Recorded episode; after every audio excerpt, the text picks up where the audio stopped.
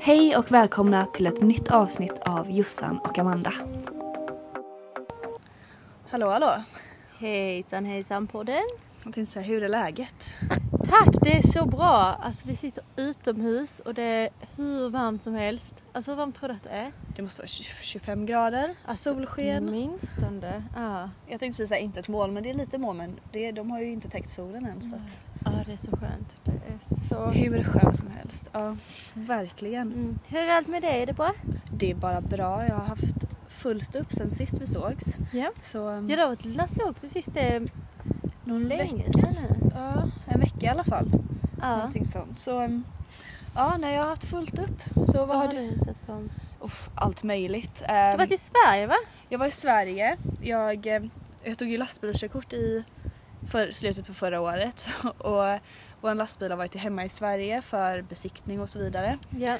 Så jag åkte till Sverige och körde tillbaka den till England och plockade upp en häst på vägen.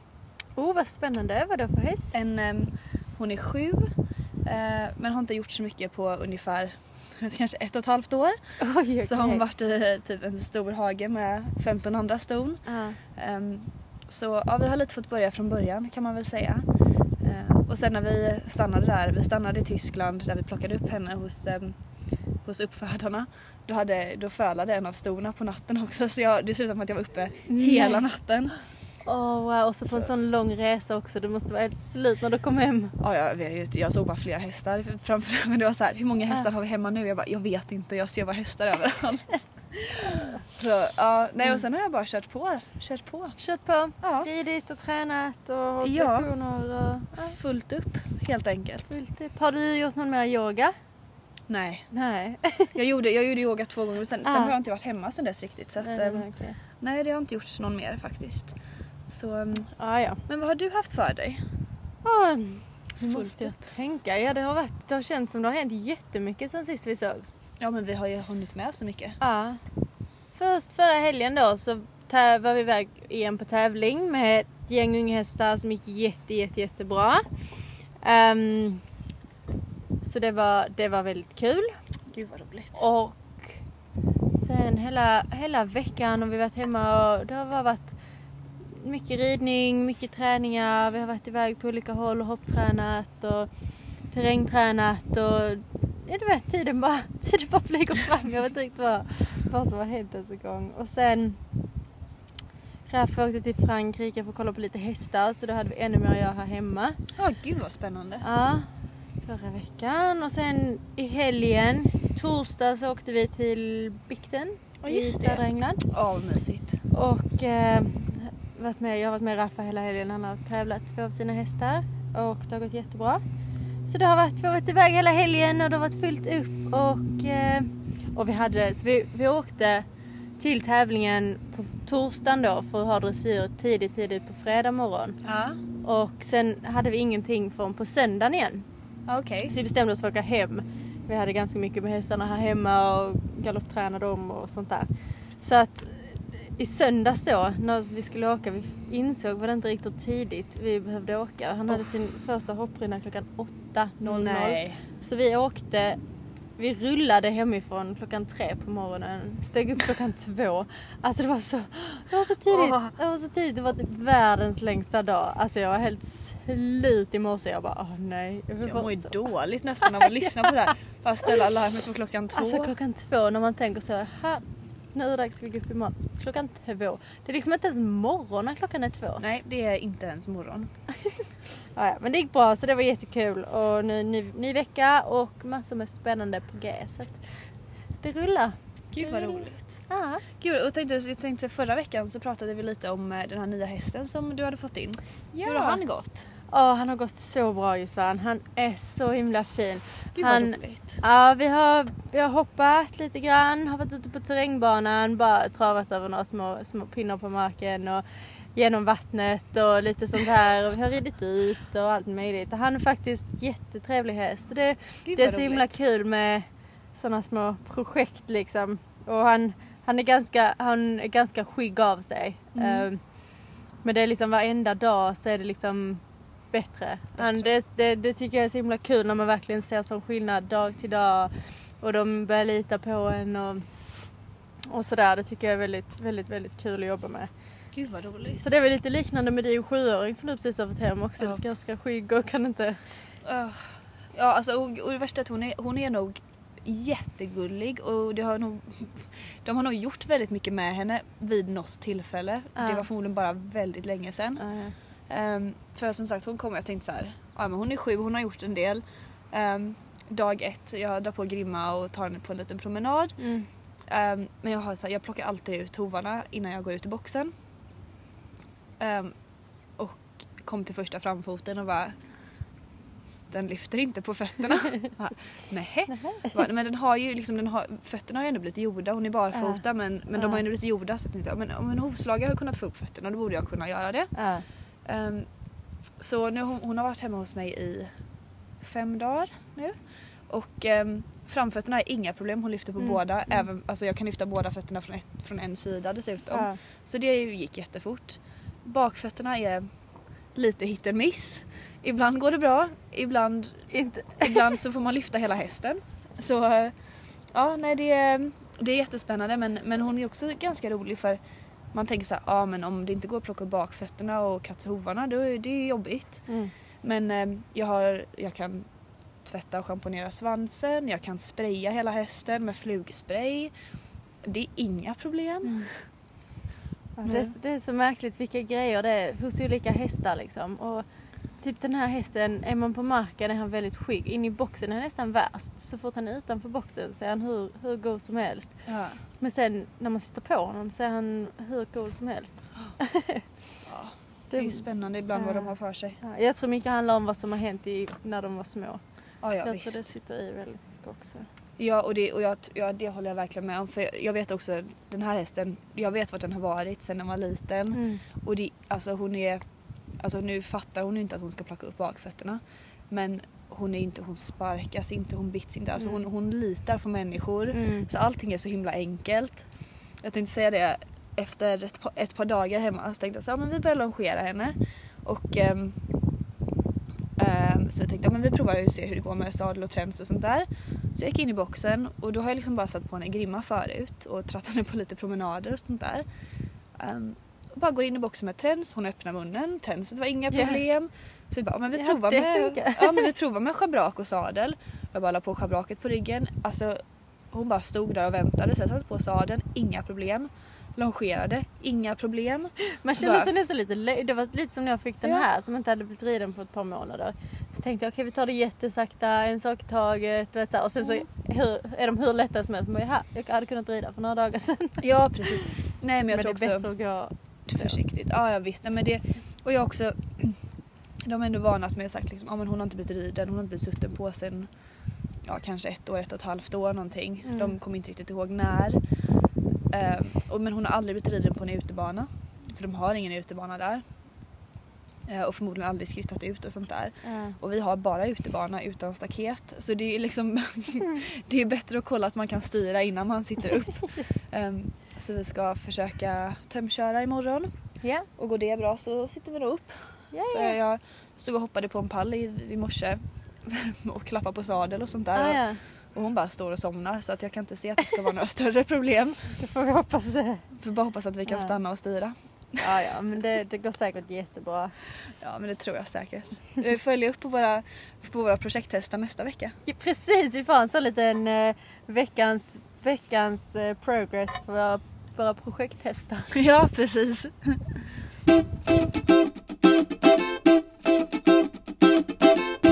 Hörde Jossan, jag har funderat på en grej. Vi, håller ju här, vi snackar ju alltid om hästar. Varje Ja. gång vi pratar så pratar vi om hästar. Och hela våra liv ägnar vi åt våra hästar. Och hur våra hästar ska ha det så bra som någonsin går. Hur vi ska lägga upp träningen. Vi spenderar massor med pengar och massor med tid på att lägga upp bra foderstater.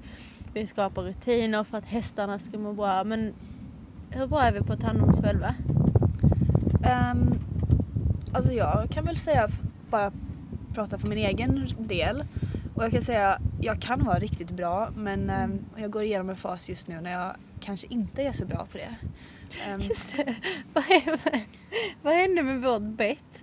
att varje gång som vi inte åt ordentlig mat tre gånger om dagen så är vi skyldiga Ja. varandra en middag eller något sånt här. Ja, den, jag tror att du vann den. Tror du det? Ja, men jag hade ju såna där riktiga kaosdagar. Jag hade några riktiga kaosdagar när allting bara så här gick rakt genom fönstret. Jag vet inte om man säger det på svenska men det Det man ens det på engelska?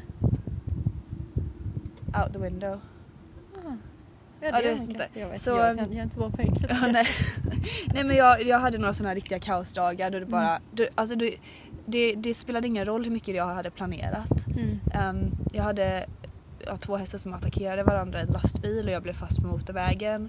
Och det är sådana här saker så jag bara, nej. Det, det får liksom Mm. mig själv få komma sen för just nu har en häst med ett huvud genom taket. Så att Ja, ja. det, det var Det har bara... liksom varit grejer som har... Och sen också antar jag, vi båda två har varit sjuka och Ja, ja, det har varit det ena med det tredje. Men nej men för jag tror det är bara en grej som är så himla...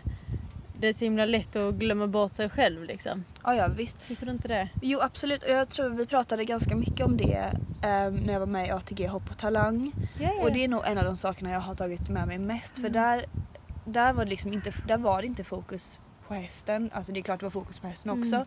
Men det var fokus på, Ryttaren. på ryttaren. Mm. Så det var fokus hur, alltså på mat och alltså diet, mental träning, Mm. fysisk träning och balans och alltså alla, alla möjliga aspekter av, av ryttaren. Mm. Och, ehm, och det måste Det jag säga, det väldigt- var, ja, var jättebra och så intressant. Och man kunde verkligen ta tag i sig själv på, på riktigt liksom. Ehm, och jag måste säga, där, jag tränade jätte, jättehårt um, ja, fram tills för ungefär ett år sedan. Så innan jag, innan jag ramlade av och bröt ryggen så tränade jag så hårt. Mm. Och, och det sa till och med doktorerna på sjukhuset var att det var min största räddning. Att det inte blev värre än vad det var. Att du var så, Så fysiskt stark. Ja. Så, så det kan jag verkligen... Alltså jag, var, jag blev självklart en bättre ryttare och så vidare. Men däremot så hade jag ju den turen att, att, att jag var så stark så, så, så kunde min kropp skydda sig själv lite bättre. Eh, nu händer det ju fortfarande och komma tillbaka från det var, komma tillbaka från det så har jag ju tränat till en viss punkt men jag har inte pushat vidare. Nej men det är väl också Än. klokt för jag menar det, din kropp är kanske inte redo för allt för hård träning nu också. Nej, och där får jag tror man får liksom lära känna sin kropp lite. Hur mycket, klar, hur mycket klarar man av? Mm. Ehm, för jag satt och pratade med det om det. Min, min pojkvän är PT dessutom. Så alla bara, "Ja, men du måste ju vara superstark nu. Och jag sa, ja men jag får liksom träna i, mitt, e- i min egen takt. Mm. Mm. Ehm, vi, ehm, jag vet att jag innan jag bröt ryggen så kunde jag, alltså squats, kunde jag göra med vikt med nästan 70 kilo. Mm. Ehm, och det var liksom okej för mig. Och jag vet att jag provade i, undrar om det var runt julen ungefär. Ehm, och då var det ändå lång tid, åtta månader kanske efter min olycka. Och jag skulle göra bara en squat med liksom fem kilo. Ehm, och det, det var inte så att det gjorde ont men min kropp kändes så ostabil. Så och det, det kändes som jag kunde inte liksom li, lita på att kroppen var där den skulle vara. Så där får man ju bara träna så mycket man kan.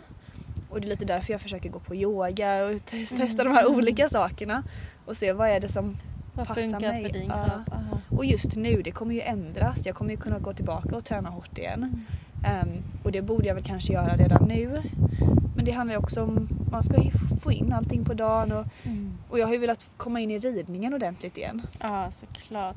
Det tror jag också är en grej som, just som ryttare att ehm, alltså en vanlig dag för oss är så pass fysiskt ansträngande också. Så jag tror ofta att det som, där vi egentligen, klart att man kan, man kan göra jättemycket träning för att bli starkare och bättre i sin ridning.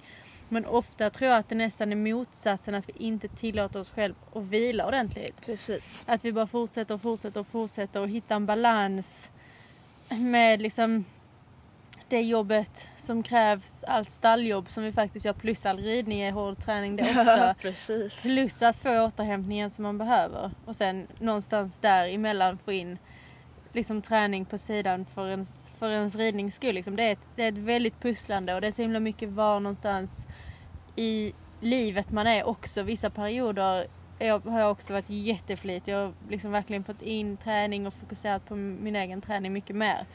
Men sen vissa perioder så är det bara liksom svårt. Det är svårt att få, få in allting och samtidigt visst. som man måste återhämta sig.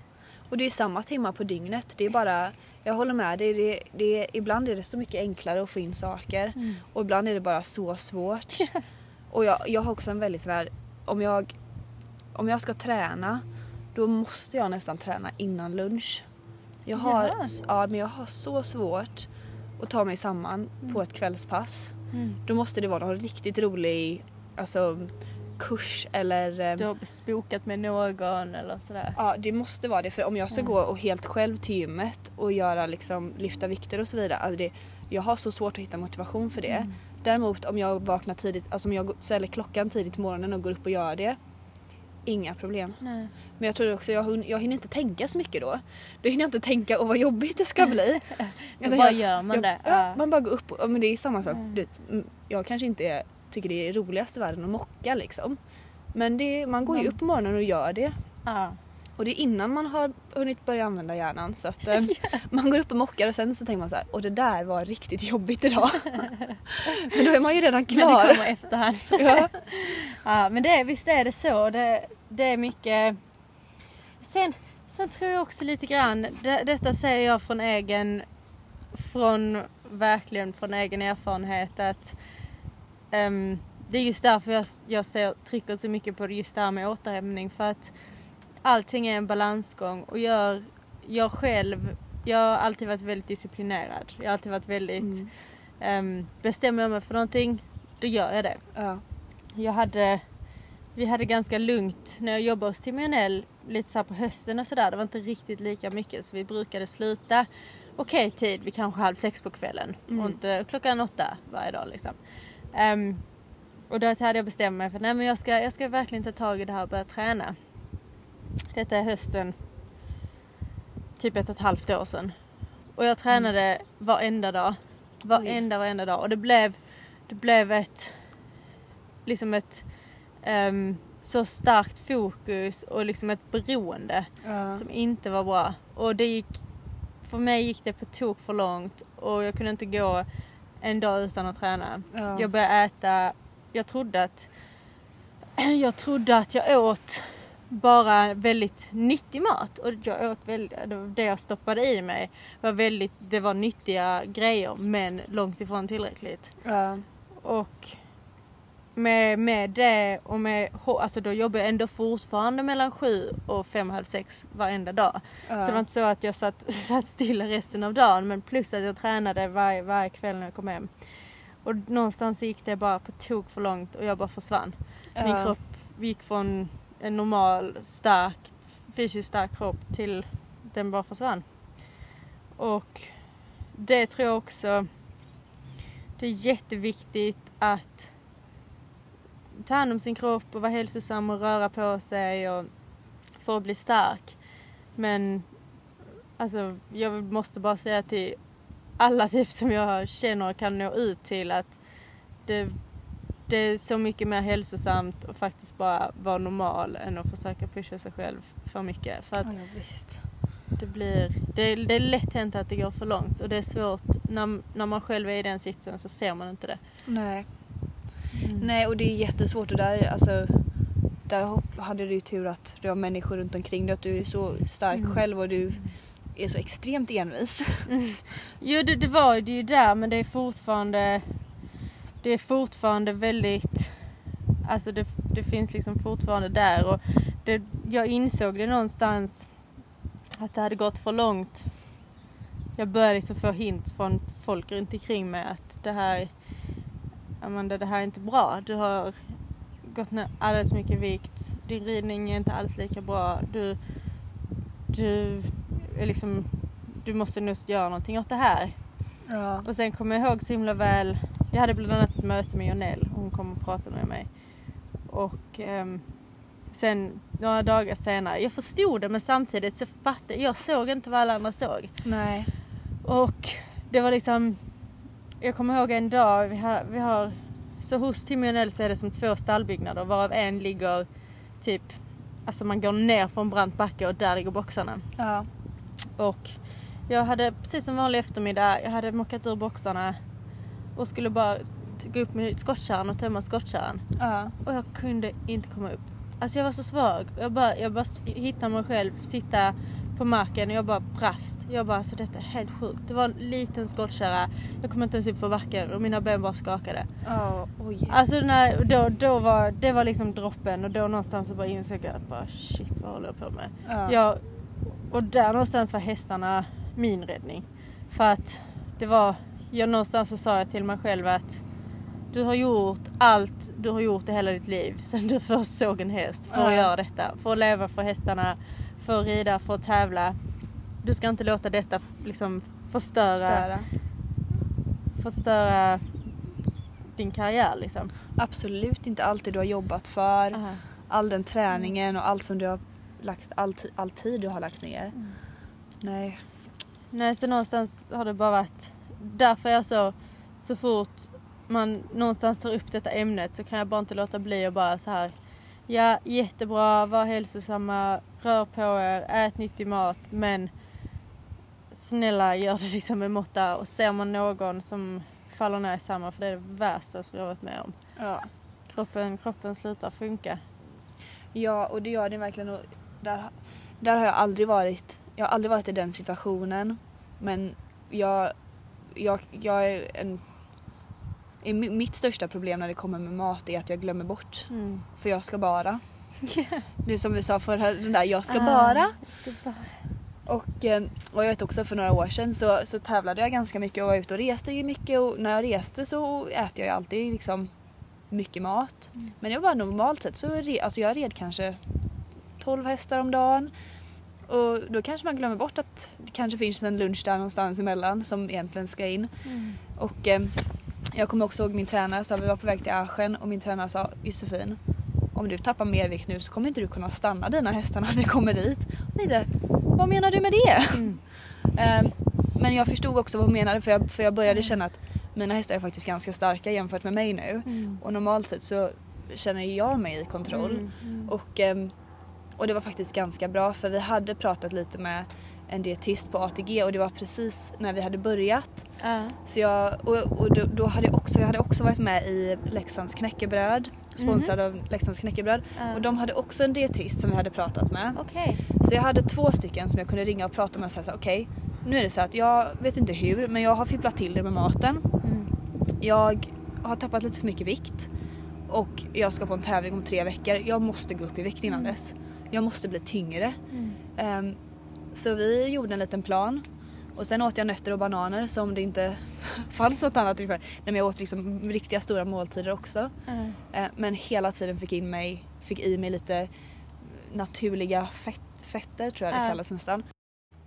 Men det finns så mycket kunniga människor så ta hjälp av alla runt omkring dig. Det, alla är här för att hjälpa till och vi är ett team liksom. Ja, ja men precis. Och våga liksom ta, våga ta om någon säger någonting till dig så, så faktiskt ta in det. Ignorera inte bara det för att det är, folk, de flesta vill verkligen bara hjälpa till och det finns så mycket fantastiska människor som verkligen vill hjälpa dig så försök att liksom våga ta in det och som du gjorde direkt liksom. Ja. Vilket inte jag gjorde för jag bara nej nej nej jag såg liksom inte det själv. Men men det är också en grej som jag har funderat på som jag tror att du också kan känna igen dig från kanske från när du skadade dig och bröt din rygg.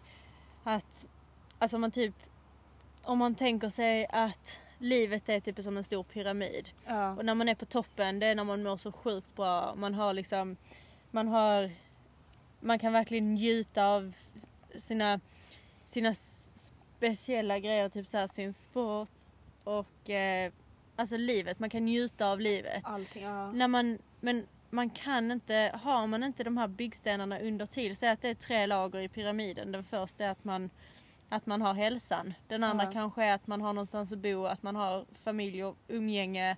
Den Precis. tredje är när man faktiskt har den här riktiga glädjen och man kan göra saker som man tycker är roliga och njuta av livet liksom. Men har man inte bottenplanet och det är wobbly liksom ja. då kan man inte, då finns det ingenting Det finns liksom ingenting som får dig glad. Nej, nej Alltså det gör, inte. det gör, visst är, var det inte lite samma känsla för dig? Det känns bara som att ingenting i världen just nu kan göra mig lycklig. Ja, nej men jag, jag kan säga, jag tror för mig är det mer, eh, kanske inte så mycket när jag bröt ryggen för Mm. jag var väldigt accepterande av att okej, nu kan jag inte göra någonting, nu Ja. får jag vila. Jag får bara acceptera det. Ja. Och kroppen hänger inte med men det är klart att det finns stadier i, i rehabiliteringen som inte har varit så roliga. Mm. Men jag kan känna det mer, typ när man, när man är riktigt utarbetad och är riktigt trött. Mm. Då kan man inte njuta. Även om alla Mm. hästar går jättebra Mm. så kan man liksom inte glädjas av det. För, för man är bara så här, det, man har lite... Mm. Man, man har sovit dåligt eller... Jag kan se vad det är mer, har man inte det där första lagret då kommer inte resten heller. Och det är precis samma sak om du försöker om du inte har sovit på några nätter och inte har ätit på några dagar då kan man inte Ja. då kan, du vet allt annat i livet, har man inte de grundplåt, grundpelarna liksom så finns det då finns det liksom inget mer till och därför tror jag det är så himla viktigt att liksom prioritera sig själv också och ta hand om sig själv. Absolut. För att det vi, när man också när man fokuserar på hästarna och ridningen, om inte, om inte vi mår bra och är starka i oss själva, hur ska vi då, hur ska vi då kunna få hästarna att jobba tillsammans med oss liksom? Vi måste Ja. vara deras starka ledare. Annars så, Absolut. det, det är precis så, de skulle aldrig, om du kollar på en flock, den svagaste hästen som står i hörnet, den skulle aldrig vara bossen för det är ingen som, du förstår Ingen som lyssnar på den. Nej nej nej men precis, jag Nej. tror det Ja och sen, och, men sen hur, hur ska man kunna prestera som ryttare om man själv inte mår bra? mm. Alltså kolla vad vi lägger, lägger tid på hästarna. Precis som du sa. Mm. Alltså, nu har vi kommit tillbaka runt hela cirkeln. Att vi lägger, in så, vi lägger så mycket tid och fokus på att hästarna ska vara Ja, men de ska ha bra muskler på båda sidor av kroppen, inte vara ensidiga. De ska få i sig rätt mat, de ska få, i sig rätt, de ska få rätt träning, de ska få rätt stretching och fysio och så vidare och så vidare. Och så skiter vi i att äta. Mm. Alltså, det är väl det mest basiska Ja. egentligen som vi borde fun- alltså fundera på. Ja. Oss själva, vi måste träna, vi måste se till att vi är inte ensiga, vi måste äta och vi måste också få vila för hästarna ger vi ju vila. Mm. Men varför inte oss? Mm. Nej, det är så himla sant. Och det tror jag, där tror jag att vi har så himla, så himla mycket att lära oss fortfarande faktiskt prioritera oss själva Absolut. mer än vad vi gör. Och där tror jag att det är någonting som vi kommer förmodligen jobba på resten av livet. Mm. Precis som vi alltid kommer utvecklas med hästarna, att vi kommer lära oss mer. Så kommer vi nog lära oss bättre knep om Hur man tar hand om sig själv. hur man tar hand om sig själv. Ja, men hur, nej, men hur gör man det på bäst sätt och hur får man in allting i vardagen? Ja, för det är ett pussel. Det är verkligen det. Så jag menar, antalet gånger. Bara tänk dig till exempel när man, när man kör hemifrån på en tävling som i söndags klockan, klockan två på morgonen, tre på morgonen. Ja. Det är inte så att man jättegärna går upp en timme tidigare för att laga frukost. Utan då sätter man sig i bilen med en kaffe, kör till tävlingen. Sen så fort man kommer till tävlingen så är det fullt upp. Mm. Och då går dagen liksom i ett. Sen kan man äta men då har man egentligen varit uppe från klockan två på morgonen så kanske man har tid att käka lite lunch vid 12-1 tiden. Men det är en ganska lång dag. Ja. Och det är ofta så jag... Det är någonting jag verkligen försöker göra. För att, eh, till exempel om du är på en tävling så är det ganska tidskrävande och man har mycket att göra vid lastbilarna. Och man har klass efter klass efter klass och springer bort till matstånden och köpa mat. Det finns liksom inte ofta det finns tid att göra det under en tävlingsdag. Nej, nej, nej absolut Och där inte. finns det himla mycket så här, man kan göra, man kan göra i förväg liksom bara såna här, köpa typ protein bars och nötter, frukt, gör, ja, gör någon så här sallad och ta med pastasallad eller ja, vad som helst. Jag tänkte säga jag är mer basisk än det. Jag tänkte en macka och en banan. Ja, nej, nej men Alltså det, bara, det behöver inte bli så komplicerat. En macka och en banan bara. För hade man kunnat få i, som du säger, hade man åkt vid två hade man kunnat få i sig någonting vid sex sju tiden på morgonen innan man satte igång med hela kalaset. Och då hade man ju haft någonting och Ja. lite, jag tänkte säga, lite energi i tanken. Ja, nej men precis. Och det, det tror jag är så himla viktigt. Just de här dagarna när man vet att ehm, det kommer att vara en väldigt lång dag. Allting kommer att gå i ett. Då tror jag det är så himla viktigt att man, lika mycket som man planerar att ja, vi ska gå upp och fodra hästarna den här tiden. Vi ska ta med foder till hästarna. Ja. Det skulle man aldrig missa. Nej, nej, någonsin. nej. Men nej, gud nej. Mm.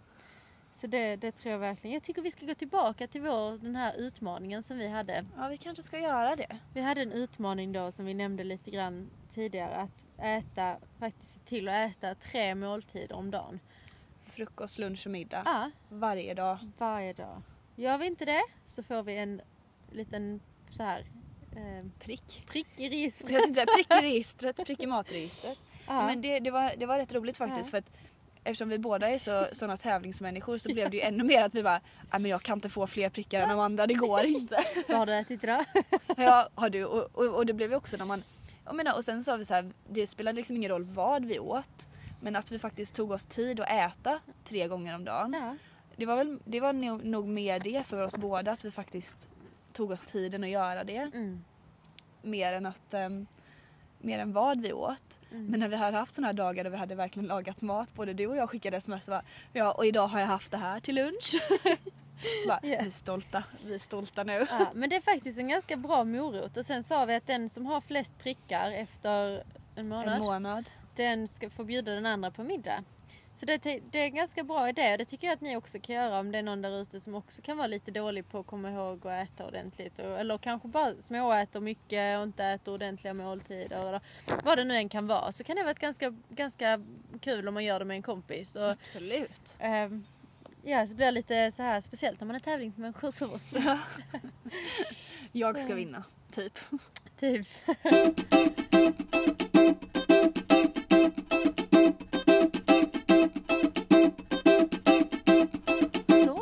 var vi tillbaka igen. Yes. Vi har faktiskt fått en, eh, en ganska, ganska bra läsarfråga tycker jag. Woohoo!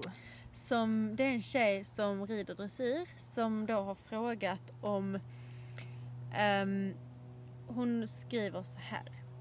Hej! Tack så mycket för en bra podd. Jag, ehm, jag har problem med hur att komma ihåg mina dressyrprogram och undrar om ni har några bra tips på hur, hur man ska plugga in programmen för att de ska fastna. Tack så mycket. Jossan! Jag tänkte säga, jag, kan, jag, kan, jag har jättemånga tips. Ehm, det som jag använder mig av mest av, man kan göra de vanliga som att, att läsa upp för någon annan och prata högt, springa det på marken. Men det som jag framför allt gör för att komma ihåg mina dressyrprogram, det är att, att visualisera dem. Så tänkte säga, sätt dig någonstans där det är tyst och där du inte blir störd. Och så stäng ögonen, bara blunda. Och sen så rider du programmet. Alltså hela programmet. Så jag brukar tänka så här.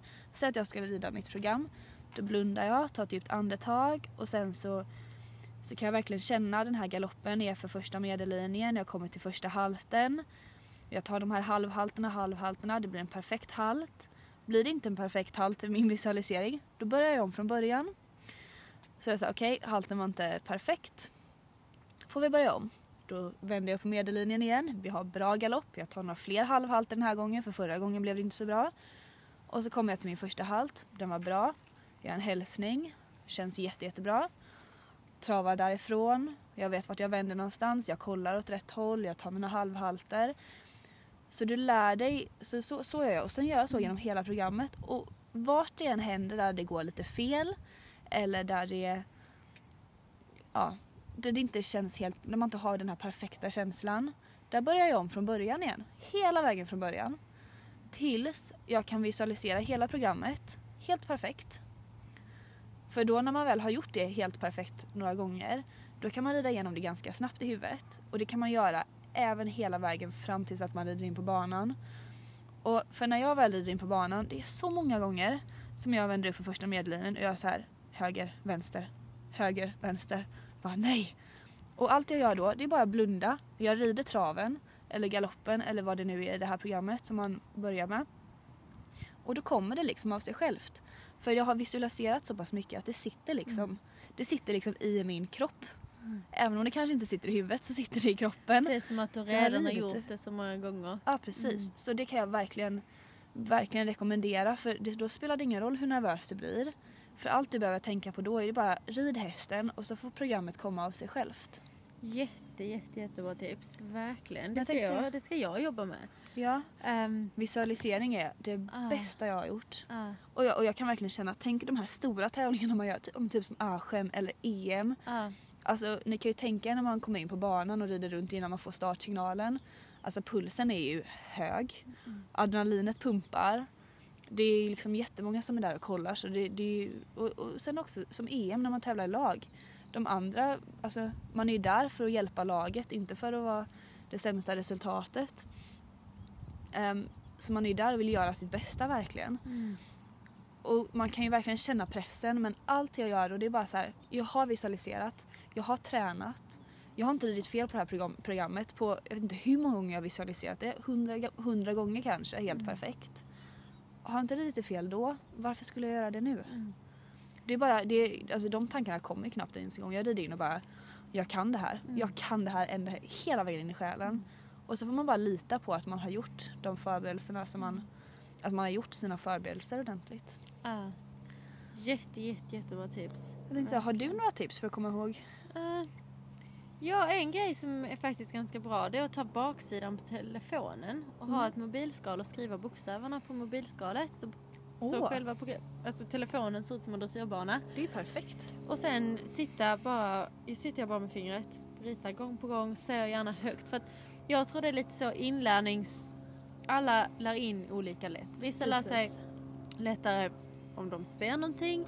Vissa lär sig lättare om de berättar någonting. Vissa lär sig lättare om man skriver ner det eller ritar.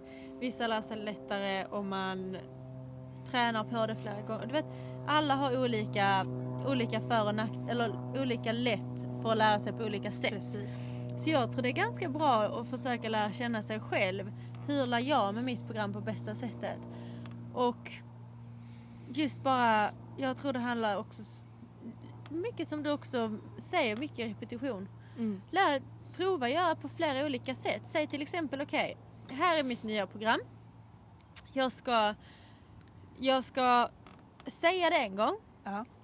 Jag ska säga det, typ läsa det en gång. Sen ska jag säga det en gång när någon sitter med programmet och kan faktiskt rätta mig om jag har fel. Ja. Jag ska rita upp det en gång på ett papper. Ja. Jag ska antingen rida eller springa det i vardagsrummet. Det gjorde Ja. jag, har jag också gjort jättemycket. Eh, Hundra upp gånger. bokstäverna i vardagsrummet och spring. Gärna utanför lastbilen också på, där på tävlings... När man ser, det är ju Perfekt. underbart när man ser vuxna män springa, springa runt Mellantraven. mellantrav utanför lastbilen på tävlingsdagen. Ja. Ja. Ja, men Nej men att man säger, säg, säg bara att du sätter en liten checklista, kanske 6-7 set som du ska träna på ditt program. Mm. Du får jättegärna göra- du får, du, det gör ingenting om du gör fel. Men gör dessa sex seten och så se vilket som funkar för dig och fortsätt bara repetera och repetera. Träna och likadant en grej som jag tycker är jättebra är just den här stunden om man inte är alldeles för trött men precis när man går och lägger sig. Mm. Man ligger ner, det är mörkt och tyst. Ja, där har jag ridit jättemånga program och hoppat jättemånga banor. För man bara ligger där, man har liksom känslan i kroppen, det är inget som stör en. Mm. Och bara repetera och repetera och repetera. Och en annan grej faktiskt som jag också tycker är väldigt, väldigt bra är just om man ehm, man alltid säger att jag ska lära mig ett program som jag ska rida till helgen. Ja. För nu har vi också många fler olika program så att det är inte som för er när ni kanske börjar träna på programmet ett år innan ni ska Nej, rida programmet. Utan för oss är det lite mer, det är många olika program. Ehm, men då är en grej som jag tycker är väldigt viktig att ha alltid ha programmet lättillgängligt. Så Ja, varje gång du visst. försöker tänka på programmet, om det är någonting du inte kan, så lämna det inte. Utan se till då att du faktiskt tar reda på vad det är du inte kan direkt. Ja, visst. Så man inte börjar att plugga på det när man sitter jag vet inte om man sitter i bilen på väg till tävling men du kan ha faktiskt inte programmet så du kan kolla upp hur det är. Nej. Utan ha det alltid nära till hands. Likadant om Precis. du ligger i sängen och funderar på programmet men du kommer inte ihåg vilken bokstav det är. Ha det då bredvid dig så du faktiskt kan titta. Kolla. Absolut, nej men det, och det håller jag absolut med om. För det, ja, men det är så jag, jag tränar också tänkte jag säga. Det, jag tränar jättemycket innan jag går och lägger mig faktiskt. Mm. Och speciellt kvällen innan tävlingsdag. Alltså jag, bruk, jag brukar, om jag vet, alltså ofta så vet man i början på veckan att vilka program, man, vilka program eller program man ska rida Mm. till helgen. Och då börjar jag redan på måndagen eller tisdagen och liksom visualisera. Så när det kommer till helgen sen, då kan jag bara Slappna då av. kan jag bara slappna av och kvällen innan så går jag igenom programmet en gång i huvudet. Känns det bra? Ja då kan jag sova gott. Mm. Och sen på morgonen så vaknar jag, gör alla mina förberedelser till frukost. Och innan jag sitter upp på hästen så sätter jag mig någonstans tyst, blundar igen och bara kör det en sista gång. Kan jag det då? Ja men då är det bara att tuta och köra.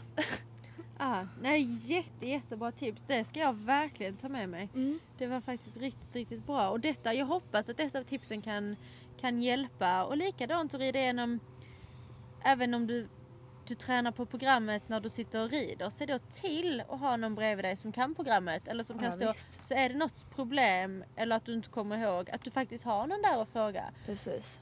Så, vi, så man gör allting där, vid rätta bokstaven. Ja, och, Varenda ja, gång liksom. jätteviktigt. Ja, nej men jag hoppas verkligen att detta kan hjälpa ehm, både dig och förhoppningsvis flera andra som, som har liknande problem. För att det blir alltid annorlunda just när nerverna kommer och ehm, man faktiskt är liksom när det, när det gäller. Det blir alltid Absolut. annorlunda då liksom. Så, Det är alltid annorlunda. mm.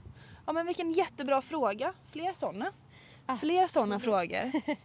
Gud vad roligt. Ja, men då till nästa vecka. Ja. Ha det så bra. Ha och skicka gärna bra. fler frågor. Ja, jättegärna. Det är jättekul när ni, när ni skickar frågor. Bara skicka till oss på vår mailadress så svarar vi i nästa avsnitt. Ha det så bra. Ha det så bra allihopa. Hejdå!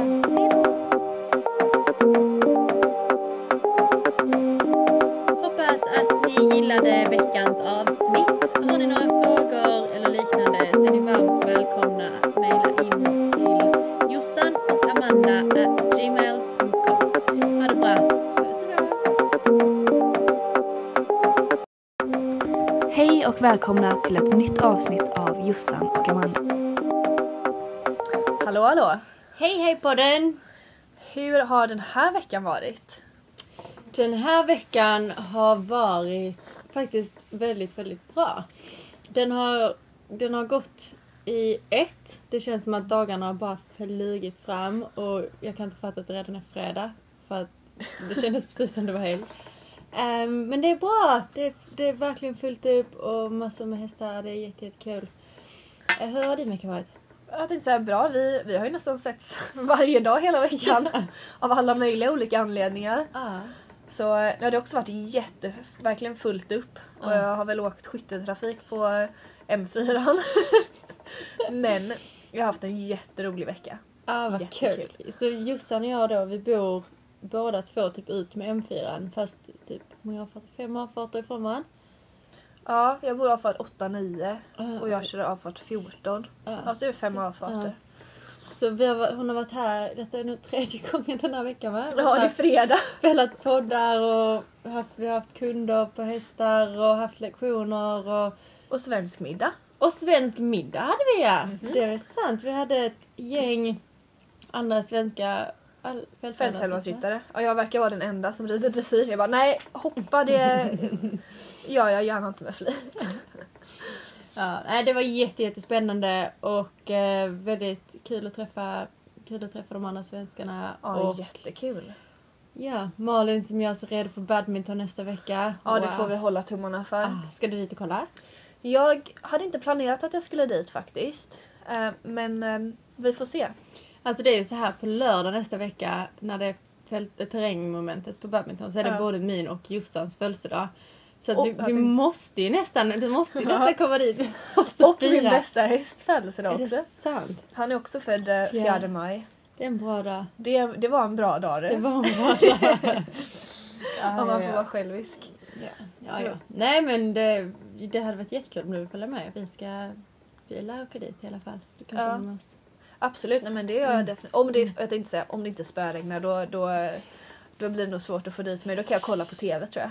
Eller vad, skulle du göra något med din pojkvän nästa helg? Eh, ja, men eh, just nu har jag lite svårt att hitta hästskötare så att eh, Så Min- du kan åka till badminton? så jag kanske inte får åka någonstans. så du gör dig redo för denna helgens tävlingar? Igen? Jajamän! Som vanligt. Ja, Som vanligt ska Amanda på tävling. alltid. Ja, nej, vi har, jag ska tävla med en av mina i, på söndag och Jossan har precis drillat mig på dressyrbanan. Det var ju skitkul ju. Så att det var bra. Jag har inte, jag har inte haft någon dressyrlektion på ganska länge nu för att det har, det, det har liksom inte, det har inte riktigt funnits utrymme. Och eh, så Jossan har varit och hjälpt mig idag. Det var jätte, jättekul. Och verkligen jättebra tips och få lite, bara få kommentarer på smågrejer. När man bara rider för sig själv hela tiden så är det mycket, mycket smågrejer som man, man gör det bara som en vana liksom utan att tänka på det. Precis. Och jag tänkte säga många av de tipsen som jag gav dig idag, Mm. jag kan ju dela med mig lite för jag, det känns som jag har gett de tipsen till typ nästan alla fälttävlansryttare Mm. um, de senaste veckorna. För det är ändå ganska liksom, nytt i säsongen, den har bara Mm. precis börjat. De flesta hästarna är ganska heta. Ja. Och, ehm, och jag tänkte säga det är väldigt många som är så här. vi bara säger så här, men dra ner tempot ett steg. För de kommer ändå bli heta när de kommer dit. Mm. Du kommer ut på ett stort fält med massa andra hästar Mm. och alla bara woho!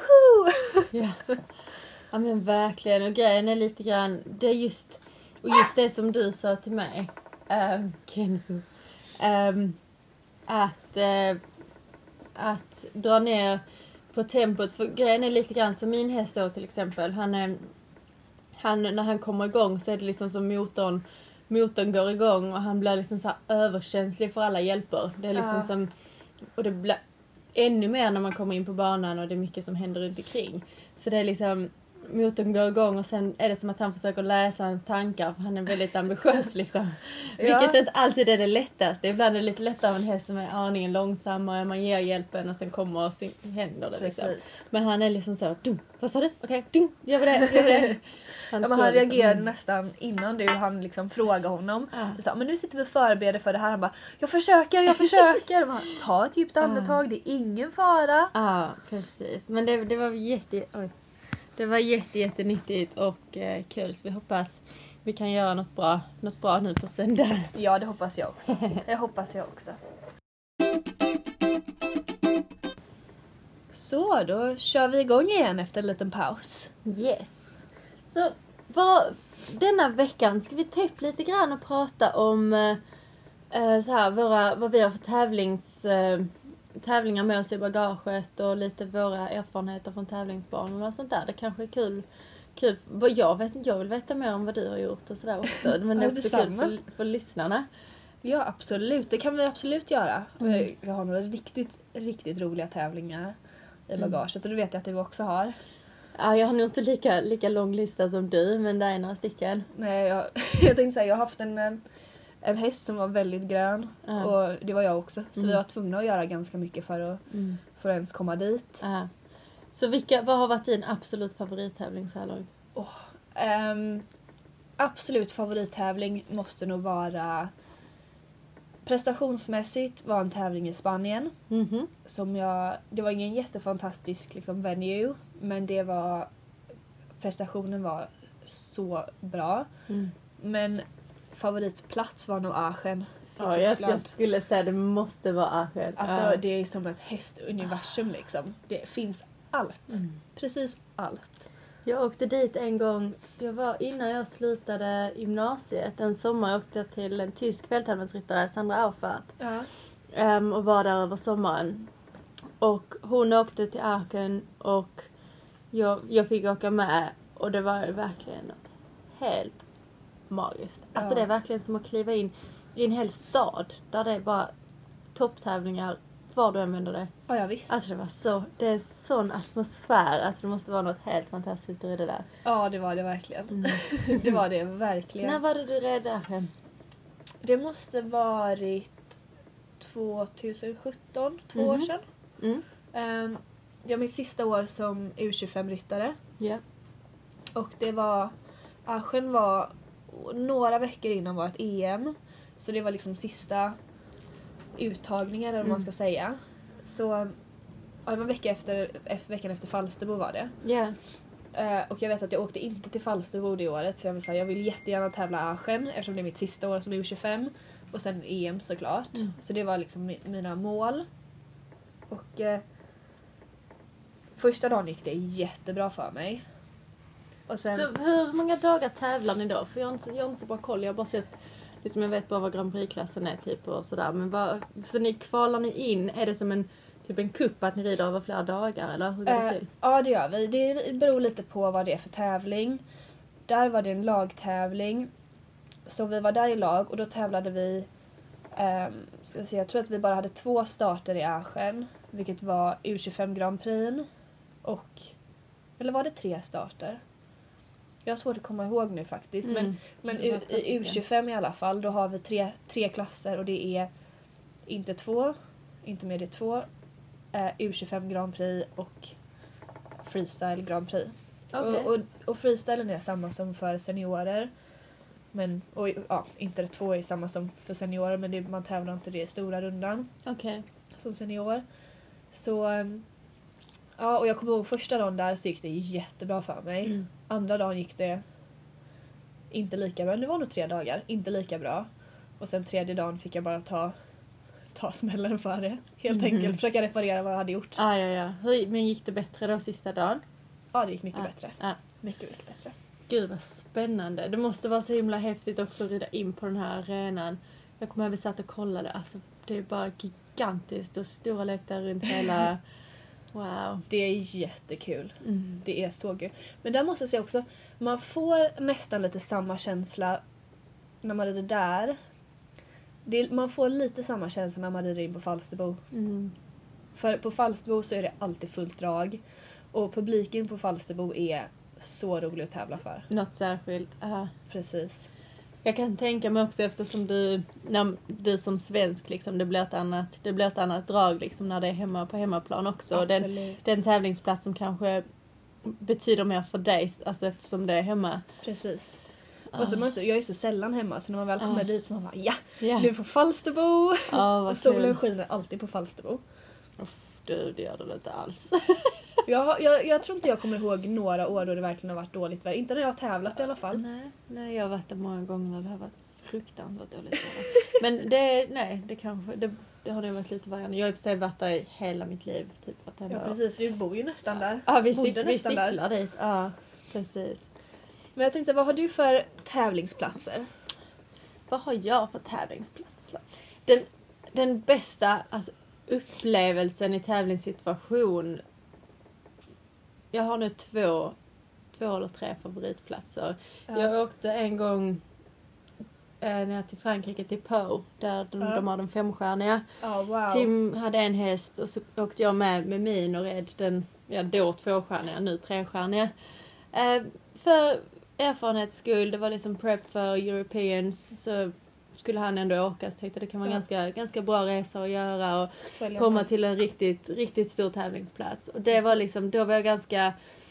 Jag hade nog, det var nog bara första säsongen med min häst, ja det var det.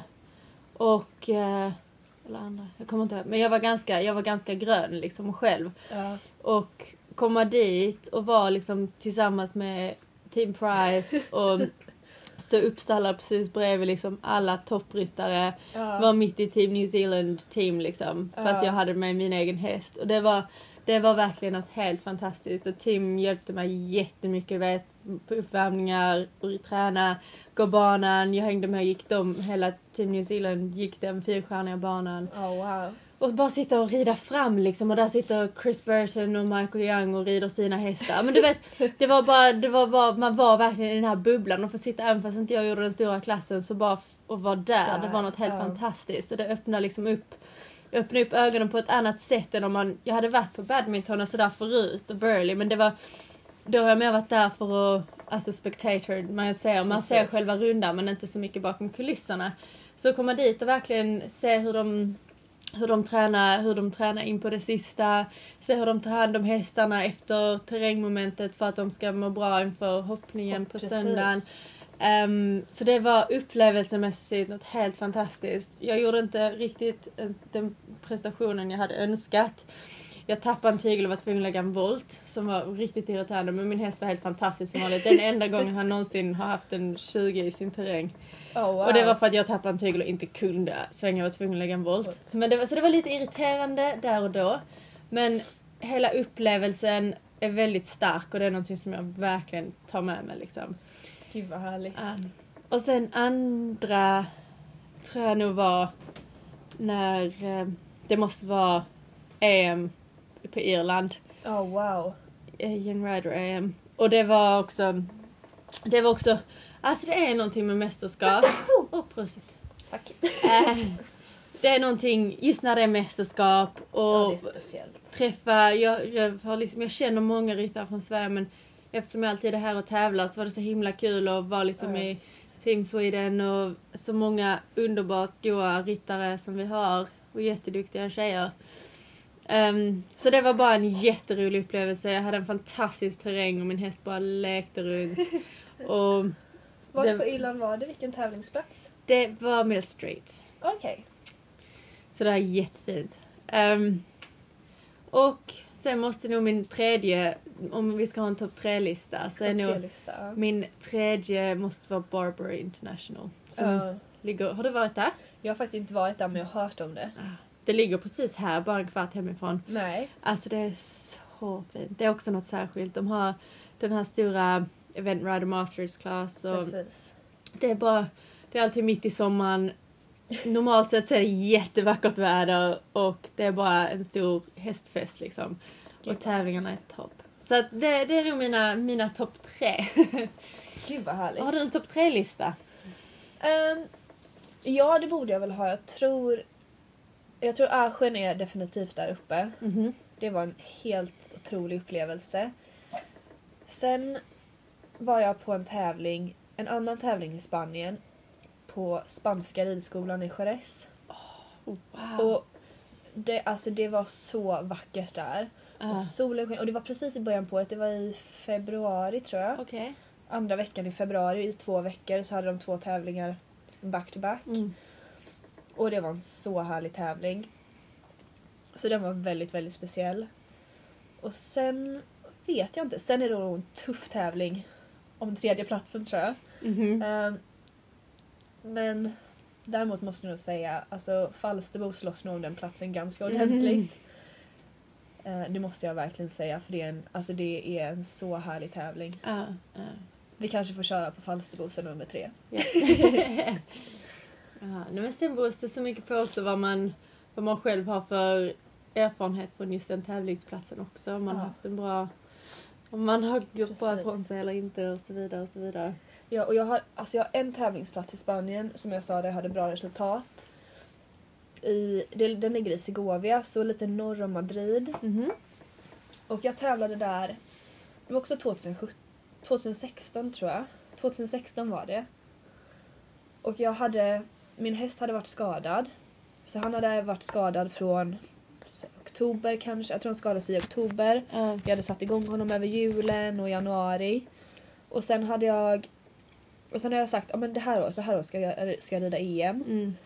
Och mina, min mamma var så här, "Ja, men du, du rider ju honom inte ens till för du är liksom under igångsättning. Jag bara Mm. nej det här året. Mm. Ehm, det här året är mitt år. Ehm, så, eller nej det var nog kanske ett år senare förresten. Ja, jag kommer inte ihåg vilket år det var. I vilket fall så, så hade jag i alla fall satt igång honom. Jag hade nog gjort två stycken nationella starter och de hade inte gått sådär jättebra. Mm.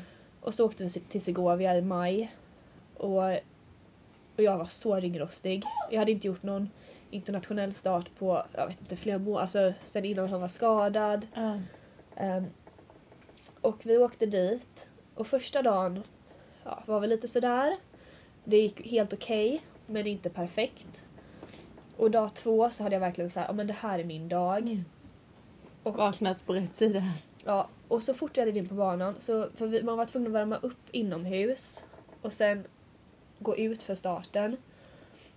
Och precis när jag går ut från inomhusbanan för att gå ut på, på arenan Mm. så öppnas himlen och det bara blir världens regn. Alltså verkligen så här, det blir bara världens regn. Mm. Men jag var så fokuserad och, och det var första gången jag hade haft ett riktigt högt, alltså riktigt högt betyg. Jag tror jag är på typ 74,5% i Grand Prix. Wow. Och då hade jag inte ens tävlat på jättelänge och jag var Mm. verkligen så här, men jag, verkligen, och min, jag tror min tränare hade sagt någonting så hon bara ja, det får gå som det går liksom. För bara, hon sa det, det är liksom, hästen är för het, alltså du är lite ofokuserad, Mm. bara kör liksom. Mm. Och, jag, och jag tror verkligen att den där kommentaren hade verkligen fått mig att bara så här, nu jäklar ska jag rida. Nu ska ni få se på fokus. och det bara, allt bara bara, satt. gick vägen. Och jag kommer ihåg att jag efter min sista halt, ja, jag gav min häst en stor kram och verkligen så jag bara shit, alltså det här hände verkligen. Och jag vet att jag skrittade ut och de tre domarna som satt liksom framför mig, Mm. alla tre gav mig tummen upp. Och jag bara ja, där satt den! Fy vilken underbar känsla. Ja den var verkligen, ja. den var verkligen speciell. Ja. Även om det kanske inte var en, den bästa tävlingsplatsen. Mm. Så den känslan var verkligen Speciellt när ingen förväntar sig att det ska... Ingen förväntade sig det och sen red jag och det var, jag gjorde den tävlingen. Och sen red jag SM. Nej det var nog 2017 tror jag. Mhm. Eh, för sen red jag SM. Mm. Jag gjorde den tävlingen, sen red jag SM för det var kvalet för Asien och EM det året. Ja det var nog 2017. Och, ehm, och ehm, Magnus Ringmark var domare, var en av domarna på den här tävlingen. Och i, i Spanien och han var också, jag kommer ihåg att han var på SM. Och jag träffade honom där och han bara vilken start du gjorde i Spanien. Och det är också så här, jag kommer verkligen ihåg det ögonblicket så himla ordentligt. Det var så här, Wow. Ja, den starten kommer jag aldrig, aldrig glömma bort. Hmm, vad häftigt. Wow, vilken grej. Har du någon gång haft någon tävling som du har varit som har varit eh, motsatsen där du bara känt att, att du har kommit ut och bara åh, som har tyngt dig? Ja, en av starterna i Aschen. Mm. Jag tror att det var Var det den andra? andra dagen. Mm. Och det var också så här, jag bara gjorde misstag efter misstag efter misstag. Ehm, och jag visste, alltså det gick inte, alltså katastrof, för mig gick det katastrofalt dåligt. Jag hade inte jättedåligt, jag, jag tror jag kanske är på 67% eller någonting men för mig så var det liksom Där katastrof. och då kändes det. För jag borde ha legat över 70. Men jag bara, som sagt, jag bara gjorde misstag efter misstag efter misstag. Och jag kom ut och jag bara, jag har verkligen inte hjälpt min häst ett enda steg. Alltså jag har bara, det är liksom så här, saker har hänt för träningen är där. Mm. Men ingenting har varit gjort på liksom det vi, så som vi skulle ha gjort det. Och, eh, och det är att liksom man förlorar själv, alltså självkänsla och, Mm. och, och sådär. Och det var samma sak. Och det, och det liksom gjorde att dagen efter blev ju inte heller lika bra. För vi kom in på banan och min häst var så här. Idag kommer inte jag hjälpa dig lika mycket som jag gjorde igår. Idag är det din tur att göra jobbet. Så dag två, eller liksom dagen efter det så fick jag jobba som bara den. Mm. Men eh, ja, Men hur, eh, hur hämtar du dig själv liksom efter det? För att nå- om, om du kommer ut från banan och det känns bara att det här gick inte bra så har man folk som är där och tittar. Man ska liksom förklara, för, du vet man ska förklara. Det känns som man måste förklara sig. Och så kanske de säger att ah, men det såg jättebra ut men så ska du ändå förklara varför du inte är nöjd och så ryck upp dig, imorgon är ny. Hur, hur tacklas du liksom med, med den mentala biten liksom efter att du har haft en dipp? jag, jag är en ganska bra förlorare. Mm. Jag var jätteledsen. Mm. Um, eftersom det också var sista tävlingen innan EM och det Mm. var kvalifikationen för EM Mm. så var det ganska hög press. Ehm, så jag ringde, jag fick ringa min... Jag kommer ihåg att jag... Alltså man får ju bara le när man kommer ut från banan. Hästen har ändå försökt. Liksom. Man får göra det bästa situationen. Och bara dra ihop sig. Liksom, och så här, nej. Alltså alla alltså sponsorer, alla som är här har hjälpt mig att komma hit. Jag, får, jag är ändå tacksam liksom, för all, all support jag får. Och sen så fort jag hade liksom ställt undan min häst och liksom allt var klart så var jag såhär, nej jag behöver gå och sätta mig någonstans ensam en stund och bara gråta och vara arg som bara den. Och verkligen vara så här arg och besviken. Jag, måste få, man, jag tror man måste låta sig själv få vara arg och besviken en stund. För det var inte så att jag var arg på någon, jag var arg på mig själv. Jag skulle ha gjort bättre. Ehm, och sen så, jag vet att jag var arg och ledsen en stund och sen fick jag ringa min, uh, våran liksom landslag, landslagskapten och förklara vad som hade hänt. För hon hade ju självklart sett resultaten och hon satt där och försökte välja och jag sa Välj mig för laget ändå liksom. Mm. Ehm, så jag fick förklara för henne vad som hade hänt. Hon var liksom såhär, ah, men du, om du ska vara med i laget så måste du rida bättre imorgon. Så man sa okej, inga problem, jag liksom, man får göra sitt bästa. Ehm, och jag kommer ihåg att jag var så arg på mig själv. Och jag, man känner verkligen den här liksom nästan panik, det är mitt sista år. Jag måste få komma med till EM, jag Mm. liksom måste göra allt. Så jag, jag fick bara ta mig i kragen och liksom så här, okej, jag får vara ledsen och besviken en sekund. Eller liksom en halvtimme eller någonting. Mm. Men sen måste jag göra en bra plan. Mm. Man måste släppa det liksom. Man kan inte Mm. komma in på banan dagen efter och ha den känslan i kroppen.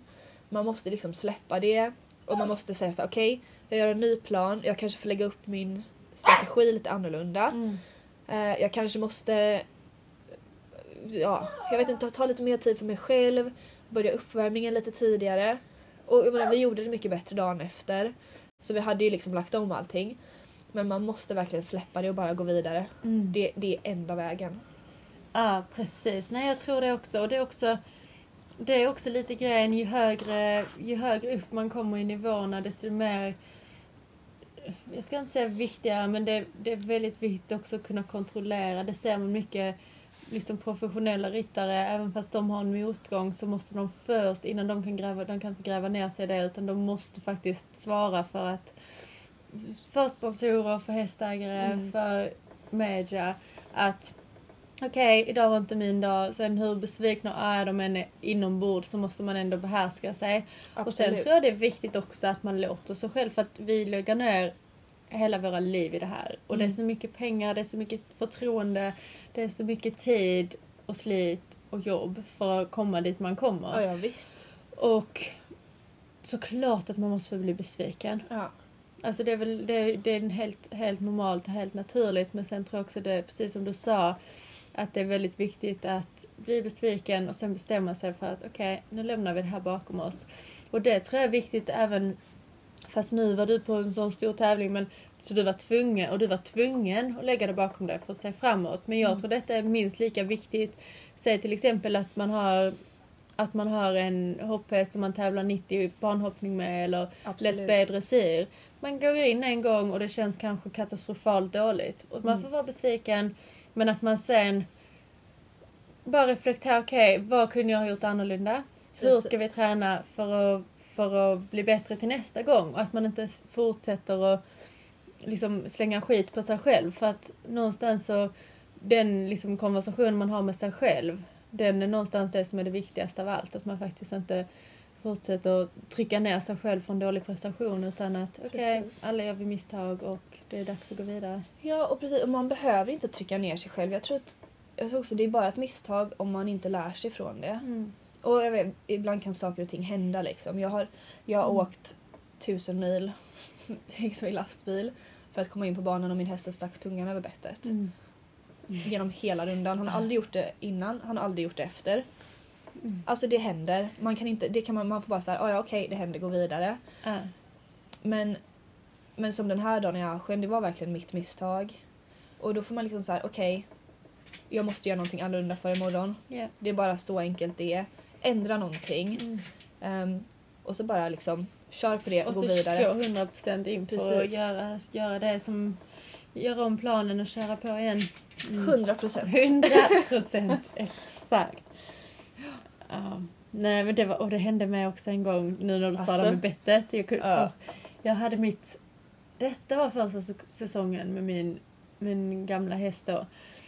Jag skulle rida min första långa tvåstjärniga klass Ja. och det var kval för EM. Oh. Och jag kommer dit, har ridit honom en gång på morgonen innan dressyren. Kändes jätte, jätte, jättebra och jag bara åh yes, we got this. Sen ska jag gå in på banan, rida fram, ska gå in och rida min dressyr. Precis så som jag vänder upp på medellinjen så lägger han tungan över bettet. Och han travar inte ett steg Josefin. Nej. Han, han travar in, gör en perfekt halt. Ja. Och sen dess, och sen måste han lagt tungan över bettet. Han travar inte ett steg. Hela travprogrammet, du vet vad det, säg att det var en 10 metersvolt. I 10 metersvolten gjorde han åtminstone ett galoppsteg. Nej. Tillbaka till trav. Öppnade, gick han ner, alltså du vet det går inte att rida för man har ingen Nej, kontakt. Och sen han ner till skritt. Och sen galopp och skritt. Galopp, skritt. Alltså jag hade, alltså du vet vilken frustration. Jag fick ju bara sitta där. Jag kunde inte göra Nej. ett knyst. Jag försökte bara gå de rätta vägarna. Galoppen och skritten och halterna fick han superpoäng. Men han travade inte Åh. ett enda steg och sänkte man nästan hela 10 metersvolten. Men sen gjorde han ett galoppsteg. Och sen ner till skritt för att inte kunna få honom till trav. Alltså jag bara kom ut därifrån och jag bara nej. Jag har ju inte fått mitt kval för jag inte har fått tillräckligt bra dressyrprocent. Åh. Och jag bara oh shit. Går tillbaka till stallet. Mamma och pappa var där. Och, eh, och sen såg vi då poängen en stund senare och då hade jag klarat gränsen med typ så här en straffpoäng eller något sånt. Nej. Och vi stod där vid stallen och bara oh yeah we got it! och sen alla runt omkring bara åh bra jobbat, gick det bra idag och sånt. Och vi bara nej det gick inte alls bra. Men vi har tagit oss igenom. Ja! Så resten av tävlingen gick helt fantastiskt bra. Superfin terräng, jättefin hoppning. Så det var liksom, men det var just det här, vi bara blev så lyckliga. Vi bara, tänk så hade vi hade en halv procent för lite. Det hade Ja. man ju, ah. Inte fått gå vidare. Nej, jo, jag hade fått rida men jag hade inte Ja. fått mitt kval för EM. Och det var därför jag var Ah, där. Ja, just det. Men man måste ha en viss procent och, då så, och detta var ju bara katastrofalt för jag kunde inte trava ett steg. Oh. Ja, men det, är, men det Oh var så jobbigt. Och man kan inte beskylla hästen heller för han, han precis som att jag inte har något stöd så har inte han något stöd. Nej, nej, nej. han bara visst. sprang liksom och filplade med munnen. Jag, bara, jag visste inte vad jag skulle göra. Jag bara... Men, nej, det, men det var precis samma sak som min. Precis när jag vände upp medellinjen och det var min första utomlands interna- internationella tävling. Och precis när jag vände upp medellinjen så lägger han tungan bettet och jag kan se den sticka ut liksom när jag rider Ja. upp. Och det är som du säger, man har inget, Vad ingenting. Ah. Och det var första dagen också och rider man inte klart igenom första dagen då får man inte fortsätta. Så liksom hade jag utgått eller någonting så hade, då hade inte jag fått fortsätta. Eh, De andra dagarna då hade jag åkt hela vägen till Spanien och så fått åka hem efter en dålig start. Ah. Och jag, jag, vet, jag kommer ihåg att jag satt inne på banan och försökte kolla på min tränare var liksom så här, tycker du jag ska liksom gå ut eller inte? Det vill säga, man försöker göra någon sån här sorts telepatiprat och hon, hon liksom gav mig inte någonting, det var bara så här stone face. Ja. Och jag bara, hade hon, hade hon velat att jag skulle liksom utgå Ja. då hade hon nog viftat och hoppat Mm. och Mm. Gjort någonting. gjort någonting. Ehm, och jag red igenom hela programmet. Det var inte förrän jag kom ut från banan och jag Mm. satte av och liksom fick alltså, hjälpa honom att lägga tungan tillbaka som den kom tillbaka. Men han hade aldrig gjort det förut så han Nej, fick nästan samma lite panik. Liksom. Ja. Aldrig gjort något liknande förut så jag bara... Och han har aldrig gjort det efter heller. Nej, Tänkte nej. säga sju år senare. Samma. Nej, alltså det, det är så... Det, det är verkligen en sån grej som man bara, ja, Det hände. det hände. Det är inte värt att lägga s- någon, någon eh, energi och tanke på det. Det var Nej, bara, precis. okej, imorgon är en ny dag. Men det var som du sa, det gick jättebra för dig resten av, resten av eh, tävlingarna. Ah, Och, det gick, och jag, det gick bra för dig. jag gick jättebra. Jag, Ja. Det var bara två klasser för honom. Ehm, jag hade andra hästar med mig också. Men för honom var det den klassen och sen freestyle och den vann han. Liksom hans första utom, utomlands Oh, internationella start. Så den vann han så det var så här. okej. Revansch. Det var värt det liksom. Det var värt att rida runt de där minuterna utan någonting liksom. Ah, ah, nej, det förstår jag. Så. Tillbaka igen.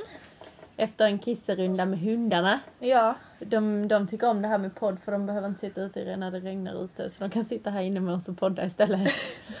Superskönt ju. Mhm.